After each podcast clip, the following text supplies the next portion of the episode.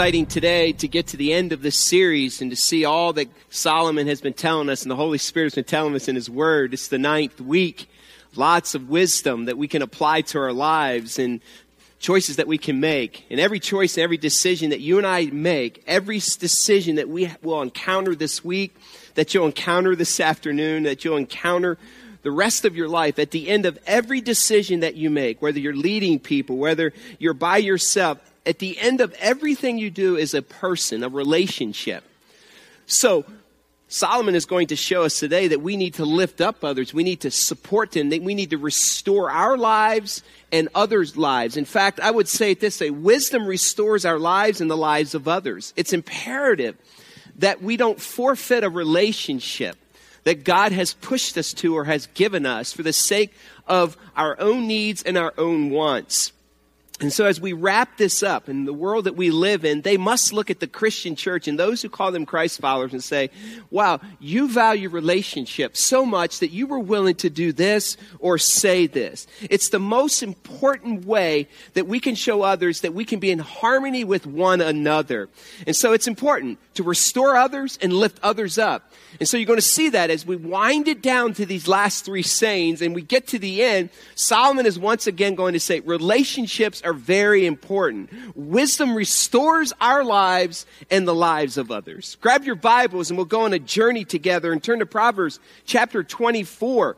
And we're going to read verses 28 to 34. Proverbs 24, verses 28 to 34. If you need a Bible, hold your hands up. Our ushers will put one in your hand. Proverbs 24, verses 28 to 34. When you find that, join me by standing and we'll read this out loud together. Proverbs 24, verses 28 to 34. Let's read this together out loud. Ready, read. Do not testify against your neighbor without cause. Would you use your lips to mislead?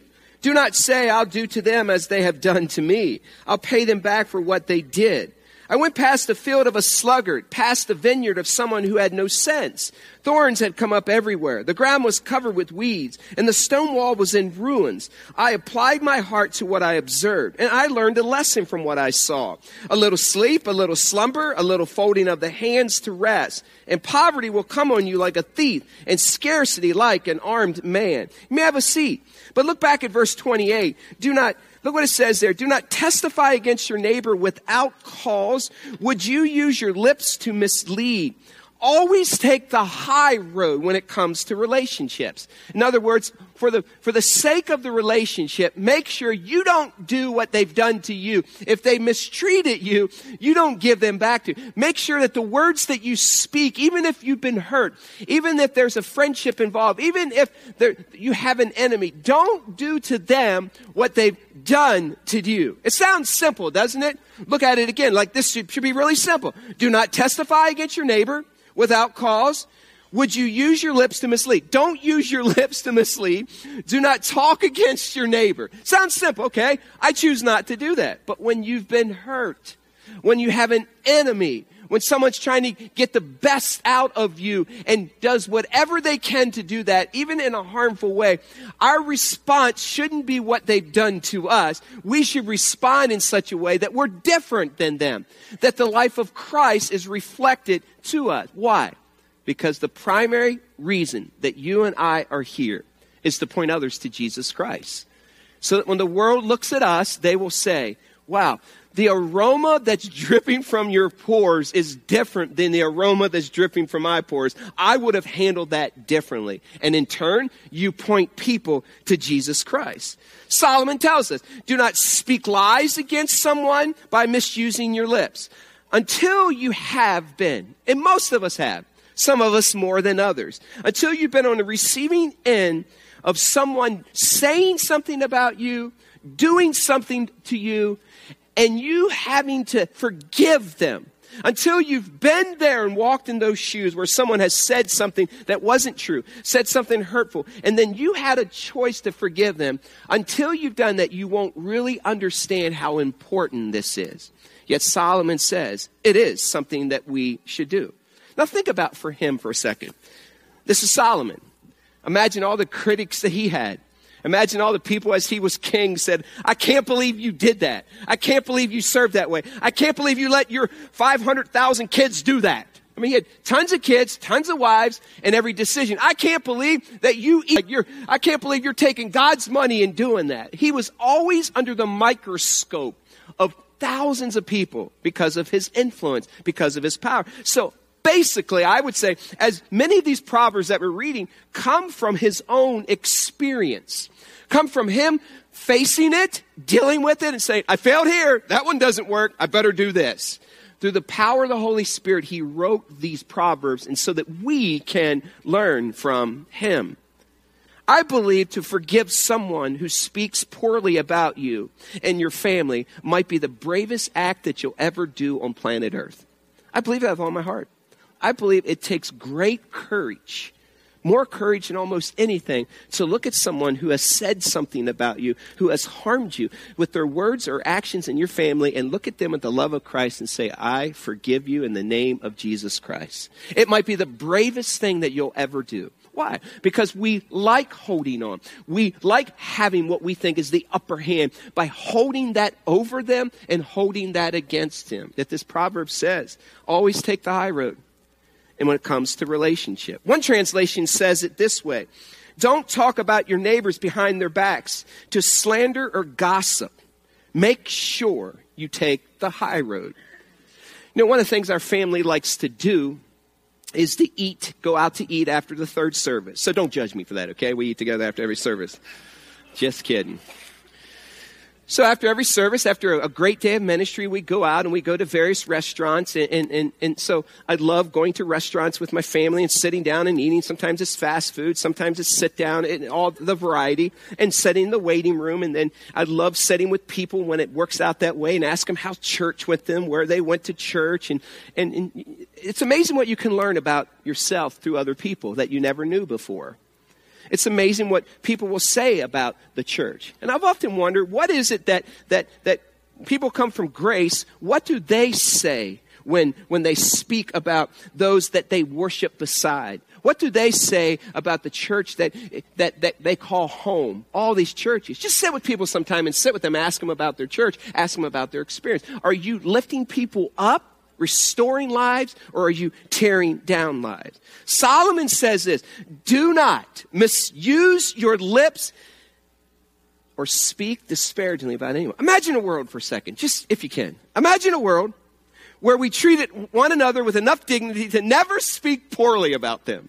Imagine going to your, your job this afternoon or tonight or tomorrow. Imagine going into your school. Imagine pulling into your driveway. Imagine meeting with your team at work where no one ever spoke poorly about anyone. Imagine going to a worship service where afterwards in the hallways no one ever spoke poorly about someone. Where everywhere you went, the Christians just constantly built one another up. Imagine a place.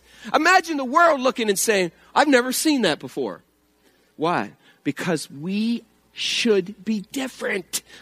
The Holy Spirit lives in us and we have a choice. And Solomon said, don't misuse your lips. How do we keep from speaking poorly about other people? How do you do that? Well, here's some practical things along the way. When someone brings something up, ask them, have you consulted the other person? When someone begins talking about someone, ask them right away, have you consulted whether or not you can share this information? Or just excuse yourself and let them know that you prefer not to discuss this without them. Have you ever done that? Have you been in a conversation where someone comes up where you just like hit the pause button and said, wait a minute.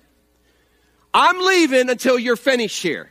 And I want you to know that what you're saying isn't what Christ would want you to say. So I'm going to leave. You can call me back when you're finished and let me know. Have you ever done that, someone? I've done it.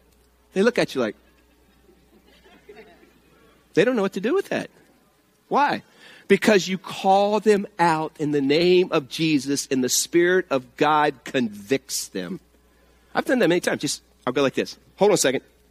Have you asked that person whether or not you can and have permission? And I want you to know that I'm leaving right now. Call me back when you're finished talking about that person because I have no parts of it. They look at you like, whoa. But that's what we, should do. We're Christ followers. Like, we shouldn't entertain this kind of conversation. We shouldn't, we shouldn't be people who add to the gossip mill. Another thing I would do, pray for the person instead of talking about them. If you feel the need, like if you feel the need for gossip coming up and someone's bringing up, just stop and say, hey, let me pray for them. Jesus, I pray you bless the socks off. You know what that does to someone that's gossiping? They don't know what to do with that. Like, stop right away and say, wait, just hold on a second. I want to pray, okay? Lord, I thank you for this person. I pray, God, that you would lift them up. God, I pray that you would bless their hands, everything they touch, everything they say, in Jesus' name, and say, what was that you were saying? So you can turn the whole direction by giving it to God and removing it from another person. Consider the damage that it causes to the body of Christ. I often use this visual. Paul uses this, this visual for us in the New Testament when he talks about the body of Christ has arms, the body of Christ has legs, the body of Christ has a head, and, and, and basically, just picture if you can a Mr. Potato Head. Every single time, Picture every single time that you say something disparagingly about another brother and sister, you, you, you yank off an ear. You, you yank off a foot. You, you, you yank out an eye. You pull out an eye. And then you, maybe you even pull off the, those big lips are on Mr. Potato Head. You pull up, you pull off those lips. And you're saying, here's the body of Christ. Don't you want some of this? Paul's saying every single time in the New Testament, and Solomon is saying, don't speak disparagingly or poorly about someone because when you do, you fracture relationships. You, you dismember legs. You, you, you gouge out eyes. Christ followers should be different in the way we talk about one another. Consider the grace that God has given you when you feel the need to talk about someone else. Like that one there should stop you in your tracks. Like just stop and say, wow, in light of my life, in light of what I just said, in light of what I just did, in light of the grace that God continues to give me when I fall and fall and fall and fall and fall and fall and fall again. And He forgives and forgives and forgives. In light of what Christ has done for me, what right do I have not to forgive and give grace to them? Ask yourself this question when you feel the need to, to, to fire back. Ask yourself this question when you feel the need to gossip. Why do I want to do this? Like, what's in me that causes me like to want to just gossip.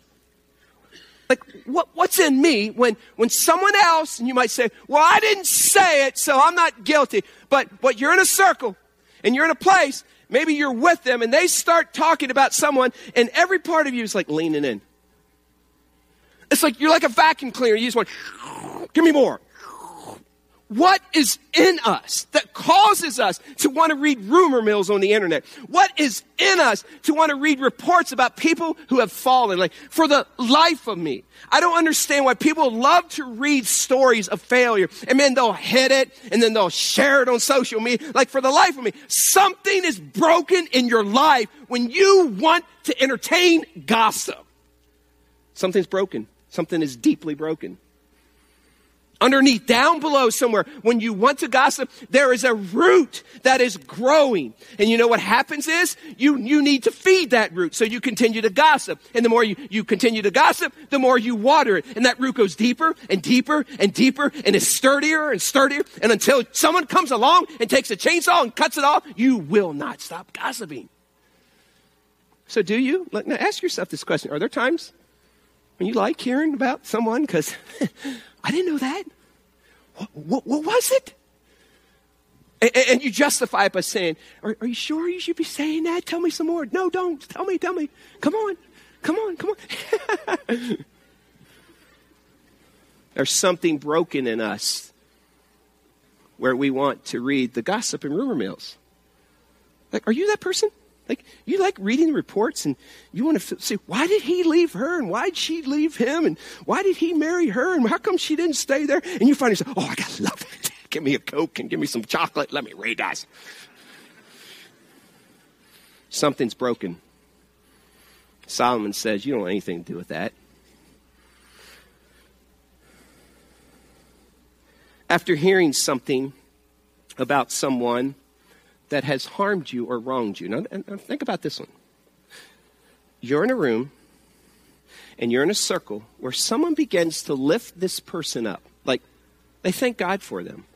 I thank God for this person because they did this for me. And because of them, my walk is different. You're in a room and this person who has done something to you or said something about you, when someone else lifts them up or praises them, something inside of you says, Yeah, but this is what I know. When you begin to entertain that thought, something's broken in you. There's a root of bitterness, of anger, of jealousy, of slander. And if you can't sit in that room and let that person praise that other person, what Christ has done through them, without saying, Yeah, but did you know this? You're probably guilty of gossip.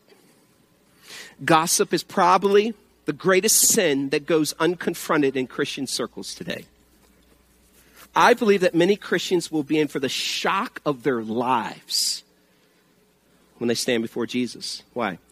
Because Jesus said, Many will stand before him one day and say, But Lord, Lord, I did this. But Lord, Lord, I did that. But Lord, Lord, I cast out demons. But Lord, Lord, I led, I fed many people. But Lord, Lord, and he's going to say, Depart from me, I never knew you. Do you know that God looks so down on gossipers and slanders that he says this in scripture turn to 1 corinthians chapter 6 look at 1 corinthians chapter 6 look what god says through paul in regards to slander and gossip look what he said he, he looks so horribly upon those who do this that he actually said this through paul through the power of the holy spirit look what he said in 1 corinthians chapter 6 and we'll begin with verse 9 he says or do you know do you not know that wrongdoers will not inherit the kingdom of God?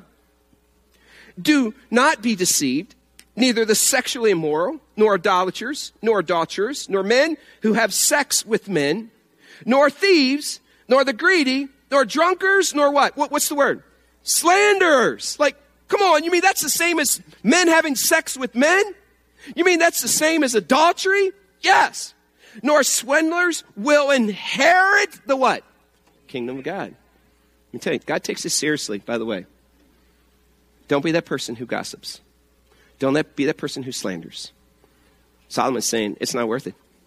Because the damage that not only does it does, does for against you, but for the body of Christ is complete destruction.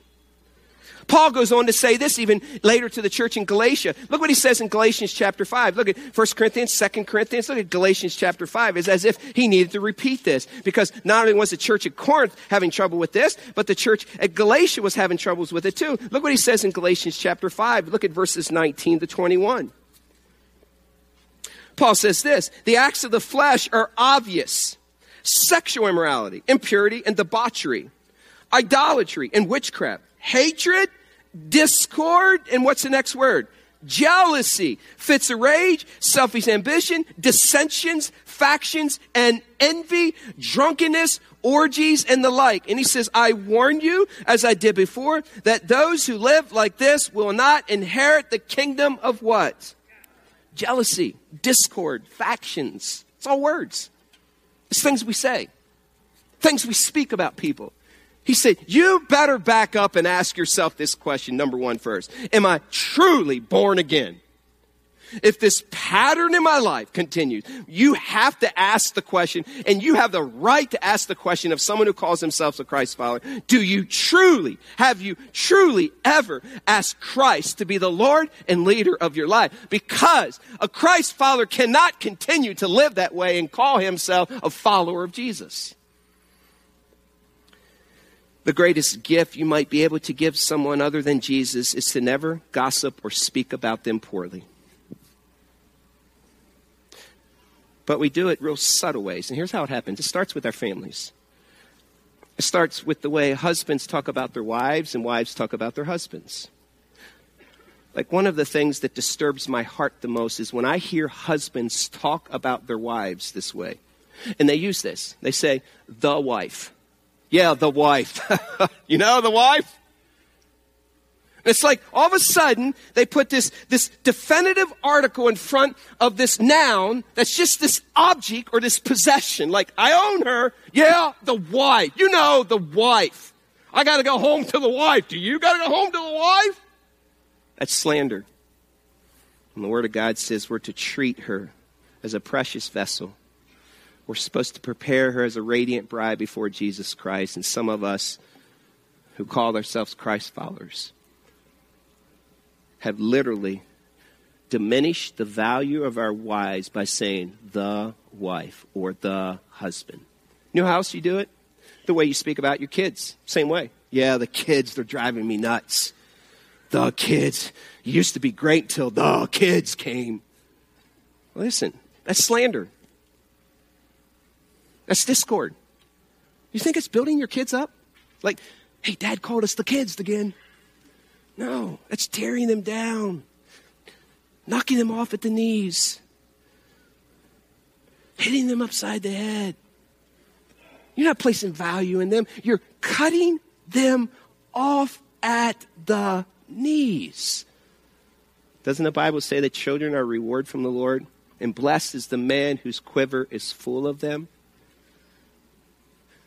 Doesn't it tell us in Scripture that he who finds a wife finds a good thing, not the wife? Listen, guys. Listen, ladies. Husbands and wives, mothers and fathers.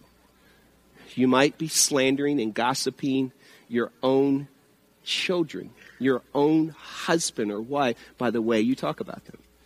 You know the ways you do it? The way you entertain in conversation when you talk about your husband with other women yeah, my husband. Do you know my husband? He's nothing like him. I wish my husband was like that. That's gossip. That's slander. Yeah, my wife. Yeah, I got home my wife and did, let me tell you. Let me tell you a story about what my wife did last night. Let me tell you what she said. Listen, that's slander. Don't entertain it. You want to talk about your wife? You want to talk about your husband? Build them up. Lift them up. Pray for them. You want to talk about your kids? Praise them. Don't point out all their faults. Some just go and go right away and tell everyone what they've done wrong. And then what they do, they tell the whole social media world, boy, it's been a rough day with these kids. I can't believe. Boy, I can't wait till they get out of their twos. You think that somehow that's lifting your kid up? No, it's tearing them down. It's, it's slander.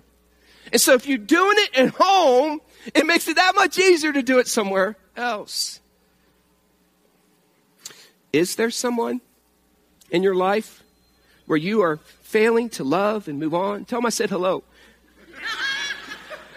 Those that talk about others have lots to hide about themselves. Do you hear that? Those who talk about others have lots to hide about themselves. If people are constantly talking about others, you know why they're doing that? Gossiping about others. Because they don't want you to know about them. Let me tell you a little some truths about gossip in case you didn't know this. Whoever gossips with you will gossip about you. Like if you're if you're in a group where someone's constantly gossiping, listen, to, know what they do when they leave you? They're talking about you. On a personal note, I have found out much about myself that I didn't know from rumors and gossip. I did. Like, hey, people have these rumors out about me and my family, about my kids, about Grace Community Church, and sometimes they get back to me. It's like, boy, I didn't know that about myself. Wow, I, I didn't know that we did that as a church. Wow. And I say this facetiously, but one, I, I enjoy doing it, sitting down and going to restaurants earlier. I said go to the restaurant, and when the opportunity arises and I sit beside someone that's waiting, I'll ask them where they go to church. And and they'll speak about their church. And I, I say, that's a great church. And if I know the pastor, he's a great man of God. And, I, and, and, and, then, and then Torsi, they look at me and then they say, you go to church too? So, yeah, I, I go. Where do you go to church? I go, I go to Grace Community Church. So then I'll ask them this, right? What have you heard about Grace Community Church? I tell you what, I learned lots of things about myself and about others at Grace Community Church I didn't know before. And on occasion, it's been so much fun because then I then they'll say some things, and yeah, but you know that pastor there, that guy's kind of wowed. I've heard that. He screams at me every Sunday. Heard that one. Then I'll, and then and they'll ask me how my involvement, and then I'll pull out my business card and hand it to them. Have a great day. Be careful, Solomon's saying, how you speak. Be careful what you say. Secondly, look at the next proverb that he gives us as we move on to these sayings. Look what he says next. He says in verse 29 Do not say, I'll do to them as they have done to me. I'll pay them back for what they did. Revenge and paybacks lead to regrets. No one wins. when we treat others in the same way they have mistreated us. When we throw dirt, we lose ground. Now, you, you, this is a visual that you've heard before, but it's worth saying. Every time that you dig dirt and you throw it on someone else, you're digging a rut. The more dirt you throw, the lower you go, and the deeper you go, and the deeper the trench is. So when you continue to throw it on others, when you continue to gossip, when you continue to keep digging and throwing on them, all you're doing is you're finding yourself in a deeper hole. So picture every time you slander someone, every time you say something, every time you want to get something back, you go deeper and deeper in a hole that God must pull you out of. Revenge and paybacks lead to regrets. Jesus had a lot to say about this. In fact, he said some of the strongest words in Scripture in regards to how we judge and how we treat others. Look what he said in Matthew chapter 7. Keep your finger here. Matthew chapter 7. This, these are the words that Jesus said. Matthew chapter 7. Look at verses 1 and 2. These were words from Jesus. He was having this conversation uh, in, in, in Sermon on the Mount, and then he says this in Judges or in Matthew chapter 7, verses 1 and 2. Look what he says here. Do not judge, or you too will be what? Look again. Do not judge, or you too will be what? Look in verse 2. For in the same way you what others, you will be what?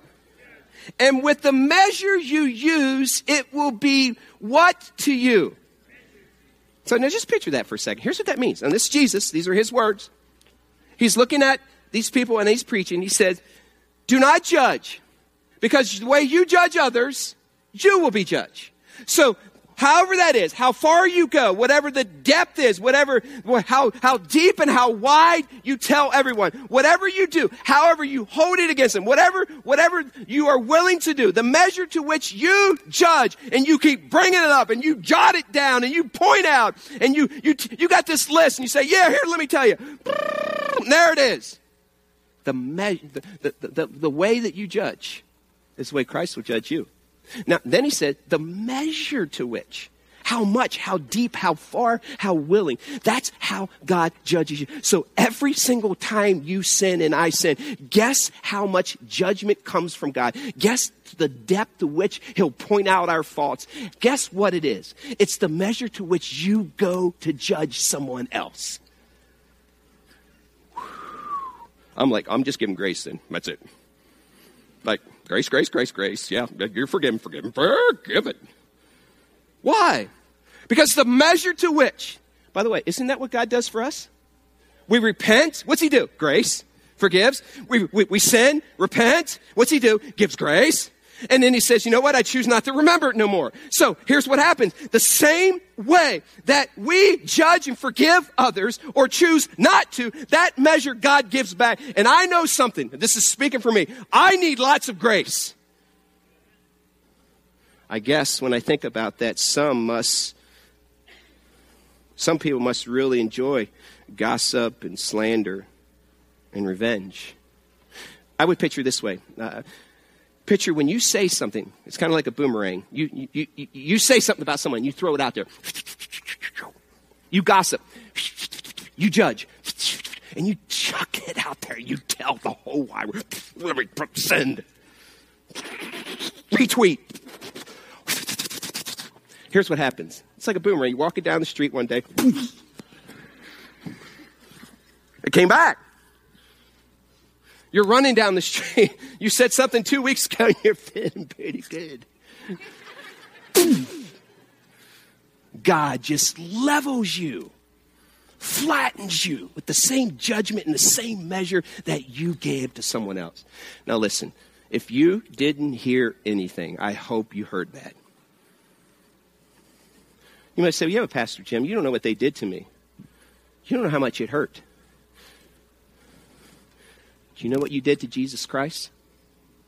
Do you know how much you hurt him and we hurt him? We sent him to the cross. Have you been to the cross lately? You see, the only thing that we could ever offer Jesus Christ for our salvation was our sin. Like, seriously, think about it. Okay, God, thank you for my salvation. He says, What do you got?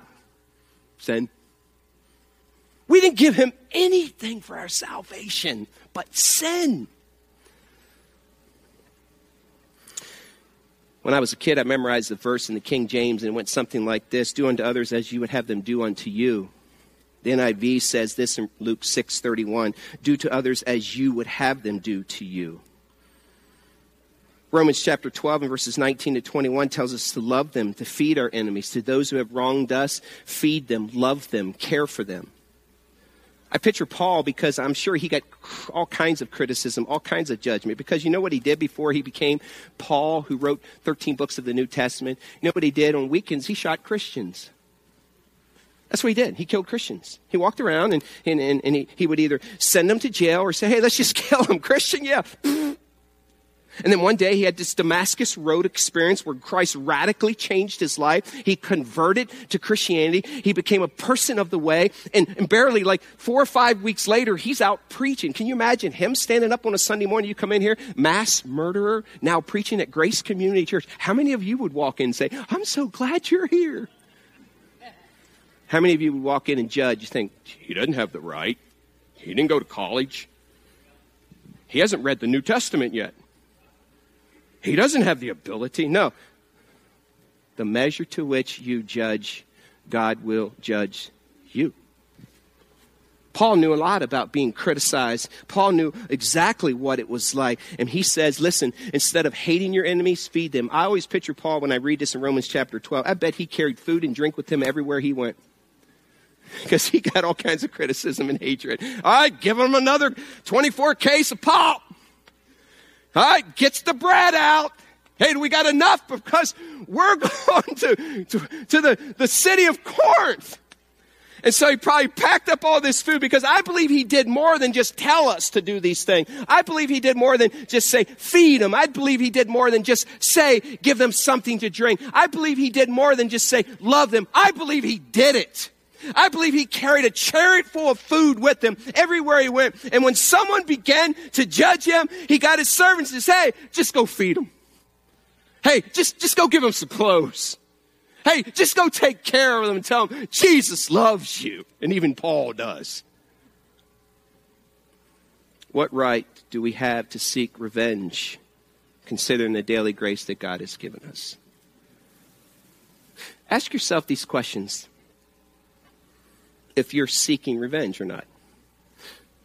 Are you secretly wishing misfortune for someone? Are you able to pray for God's best for them? Or is it like, oh Lord, you could give them this, but man, I just couldn't handle if their business went here. Oh Lord, I pray for blessing on their life, but please, God, don't give them that platform. Oh Lord, when he was my coach, man, he did this to me. So, like, give him like a 500 season, but I could not handle if they're the national champions. You might be battling revenge. Are you upset when you hear how God answered a prayer and came through for them? Have you ever been in a circle and all of a sudden this person's name? I can recall a situation of someone who, who, who, who, who didn't like the way a situation was handled in their life with me. And I was sitting in a circle with them.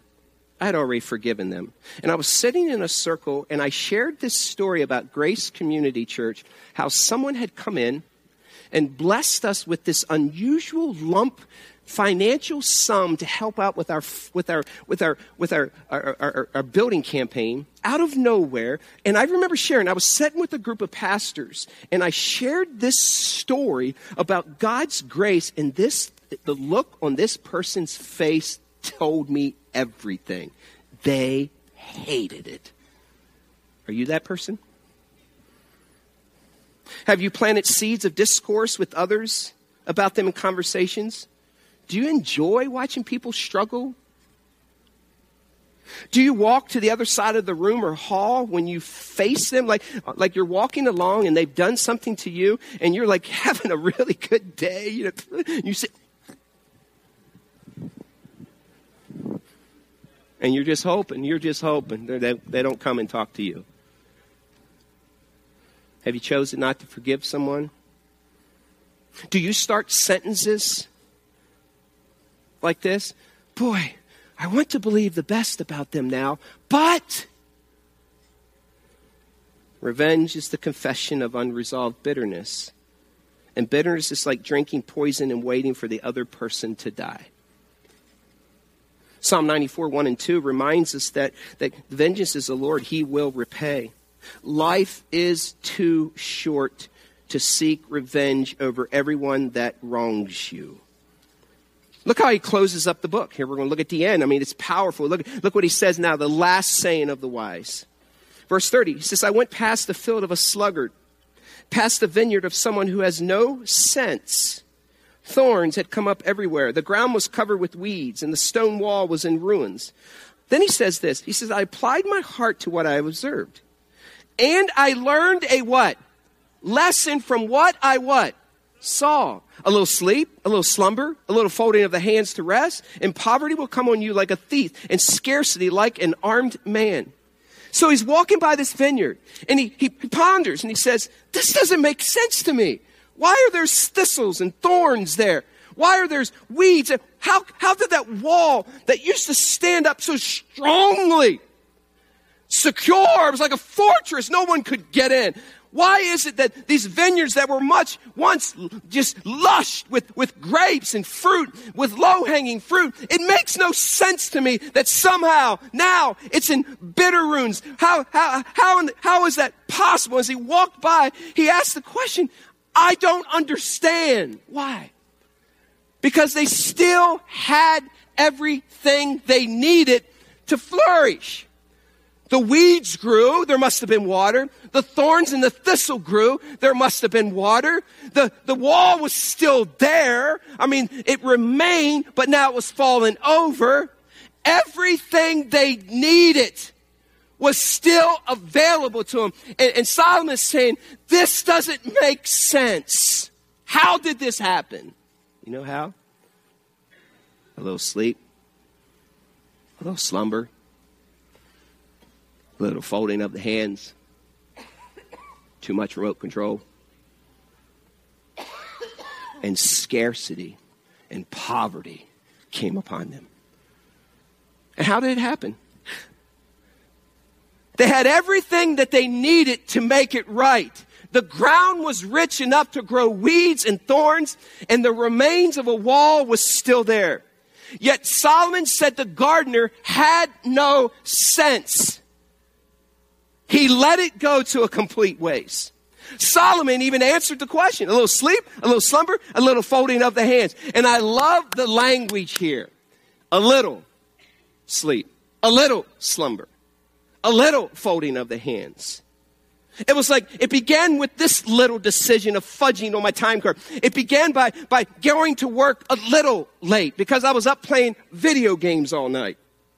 It began by, by this little seed of gossip. It began by entertaining this thought too far. This little action, this little decision. And all of a sudden, all these little things, all these little things build up. And you know what happened? All the thousands of little decisions crush the home, crush the marriage. It breached the wall. And he walked by and said, That doesn't make sense to me. I wonder how many times people ride by our lives and they see brokenness. They see breached walls. They see thorns and thistles in relationships. And they go like this That doesn't make sense to me. They had everything. They had Christ. They had the Holy Spirit. They had relationship. They had the stones that could build a wall. They had fertile ground that could grow lush fruit. This doesn't make sense. But how did it happen? A little fudge here, a little waste of time there, a little fade there, a little fade there, and before you know it, they were way off course. You see, what should happen when people drive by our house, drive by our business, drive by our marriages, we should have incredible curb appeal, and people say, Wow, I want what they have. Are you fudging? How does it happen? Paul, I think, said it best in 1 Timothy 4 7. He said, Have nothing to do with godless myths and old wives' tales. Rather, train yourself to be godly. We must develop godly disciplines and train ourselves instead of letting our flesh win. All through this study, Solomon gives us words of wisdom to be doers and not hearers only. Listen, we must train ourselves. We must beat our bodies. We must daily be in the Word. It doesn't just happen for 12 weeks and take 12 weeks off. It's every day learning about God, spending time in His Word, saturating our mind. It's every day cleaning our hearts. It's every day eating correctly. It's every day having a physical exercise plan. It's every day working out a relationship. It's daily disciplines. And you know what? It takes hard work. Laziness. So many people call themselves Christ followers have just, well, I want my kid to do that. Hey, you need to read the Bible. Hey, you need to eat healthy. Hey, you need to have a prayer life. It's every day praying without ceasing. It's every day sharing your faith. It's every day training your body to be godly. And if we don't, we will be the picture of people walking by and say, that makes no sense. They had everything they needed to succeed in Christ. I know people right now who refuse to do hard work of following Jesus Christ because you've already got your list. Oh, I hurt here and I get up early for work. I go in late. I'm working 39 jobs. I mean, just, you got them. You got all the list. You know what? After a while, I don't want to hear them anymore.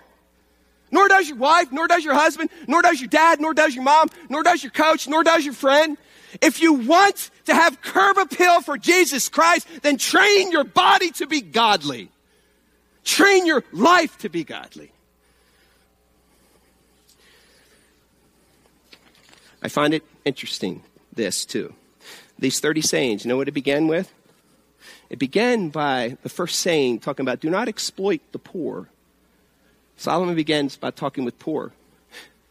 And when he gets to the end of the bonus round, you know what he ends up with?